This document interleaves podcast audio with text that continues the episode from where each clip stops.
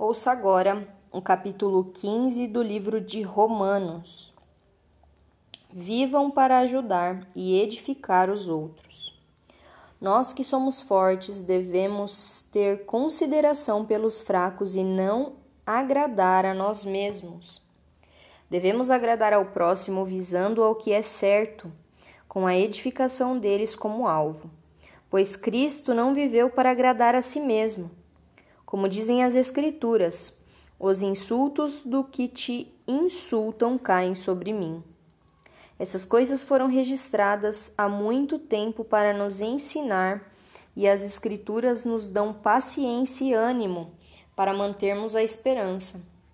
Que Deus, aquele que concede paciência e ânimo, os ajude a viver em completa harmonia uns com os outros como convém aos seguidores de Cristo Jesus.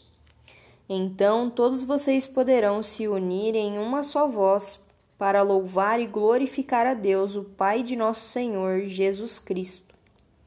Portanto, aceitem-se uns aos outros como Cristo os aceitou, para que Deus seja glorificado. Lembrem-se de que Cristo veio para servir aos judeus a fim de mostrar que Deus é fiel às promessas feitas a seus patriarcas, e também para que os gentios glorifiquem a Deus por suas misericórdias, como dizem as Escrituras. Por isso eu te louvarei entre os gentios, sim, cantarei louvores ao teu nome. E dizem também: Alegrem-se com o povo dele, ó gentios. E ainda, Louvem o Senhor, todos vocês gentios, louvem-no todos os povos. E em outra parte, o profeta Isaías disse: Virá o herdeiro do trono de Davi e reinará sobre os gentios. Nele depositarão sua esperança. Que Deus, a fonte de esperança, os encha inteiramente de alegria e paz em vista da fé que vocês depositam nele o modo que vocês transbordem, de modo que vocês transbordem de esperança, pelo poder do Espírito Santo. Propósito da carta. Meus irmãos, estou plenamente convencido de que vocês estão cheios de bondade. Conhecem essas coisas tão bem que podem ensiná-las uns aos outros. Ainda assim, atrevi-me a escrever a vocês sobre alguns desses assuntos certo de que só precisam de um lembrete, pois pela graça de Deus sou um mensageiro da parte de Cristo Jesus a vocês, os gentios. Anuncio-lhe as boas novas para que se tornem oferta aceitável a Deus, separados pelo Espírito Santo.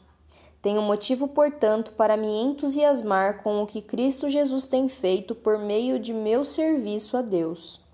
E, no entanto, não ouso me vangloriar de nada, exceto do que Cristo fez por meu intermédio, a fim de conduzir os gentios a Deus por minha mensagem e pelo meu trabalho, convencendo-os pelo poder de sinais e maravilhas e pelo poder do Espírito de Deus.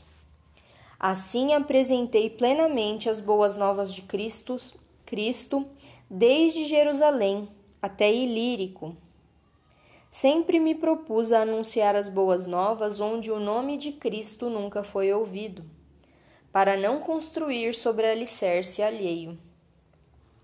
Pois, conforme dizem as Escrituras, aqueles aos quais ele nunca foi anunciado verão, e os que nunca ouviram falar dele entenderão. É por isso, aliás, que há tanto tempo tenho adiado minha visita a vocês porque estava pregando nesses lugares. Os planos de viagem de Paulo. Mas, agora que terminei meu trabalho nessas regiões e depois de tantos anos de espera, estou ansioso para visitá-los. Planejo ir à Espanha e, quando for, espero passar por Roma.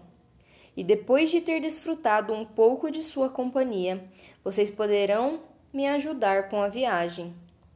Antes de visitá-los, porém, devo ir a Jerusalém para servir ao povo santo de lá. Pois os irmãos da Macedônia e de Acaia juntaram de boa vontade uma oferta para os pobres dentre o povo santo em Jerusalém.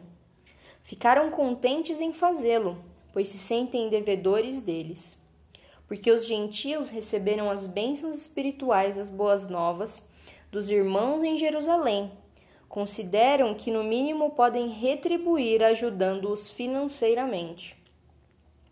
Assim que eu tiver entregado o dinheiro e completado essa boa ação dos gentios, irei à Espanha visitando vocês de passagem. E estou certo de que quando for, Cristo abençoará ricamente nosso tempo juntos. Irmãos, peço-lhes em nome de nosso Senhor Jesus Cristo e pelo amor que lhes foi dado pelo Espírito Santo, que se unam a mim em minha luta, orando a Deus em meu favor Orem para que eu me livre dos que estão na Judéia e se recusam a crer. Orem também para o povo santo em Jerusalém, para que o povo santo em Jerusalém se disponha a aceitar a oferta que estou levando. Então, pela vontade de Deus, poderei visitar vocês com o coração alegre e teremos um tempo de descanso juntos. Que o Deus que nos dá sua paz esteja com todos vocês. Amém. Aqui se encerra o capítulo 15 do livro de Romanos. E a minha oração hoje é para que estejamos firmes, firmes em Cristo. Seja lá qual for o propósito dele nas nossas vidas, que oremos diariamente, que tenhamos a felicidade, a alegria, de estarmos na presença dele. Desce teu céu aqui na terra, Senhor. Coloca a eternidade nos nossos corações, para que nós vivamos a vida eterna no hoje. E a gente vai vivê-la para o resto da nossa existência, pois nós já estamos firmados em Cristo Jesus. Nós já construímos a nossa casa na rocha. Essa é a minha oração de hoje. Desce fogo do céu, Senhor Enche o nosso coração, transborda de alegria e de amor a nossa vida, Senhor. Chuga dos nossos olhos as nossas lágrimas, Senhor, e flui com a tua alegria e o teu amor e a tua felicidade. Em nome de Jesus, essa é a minha oração. Amém.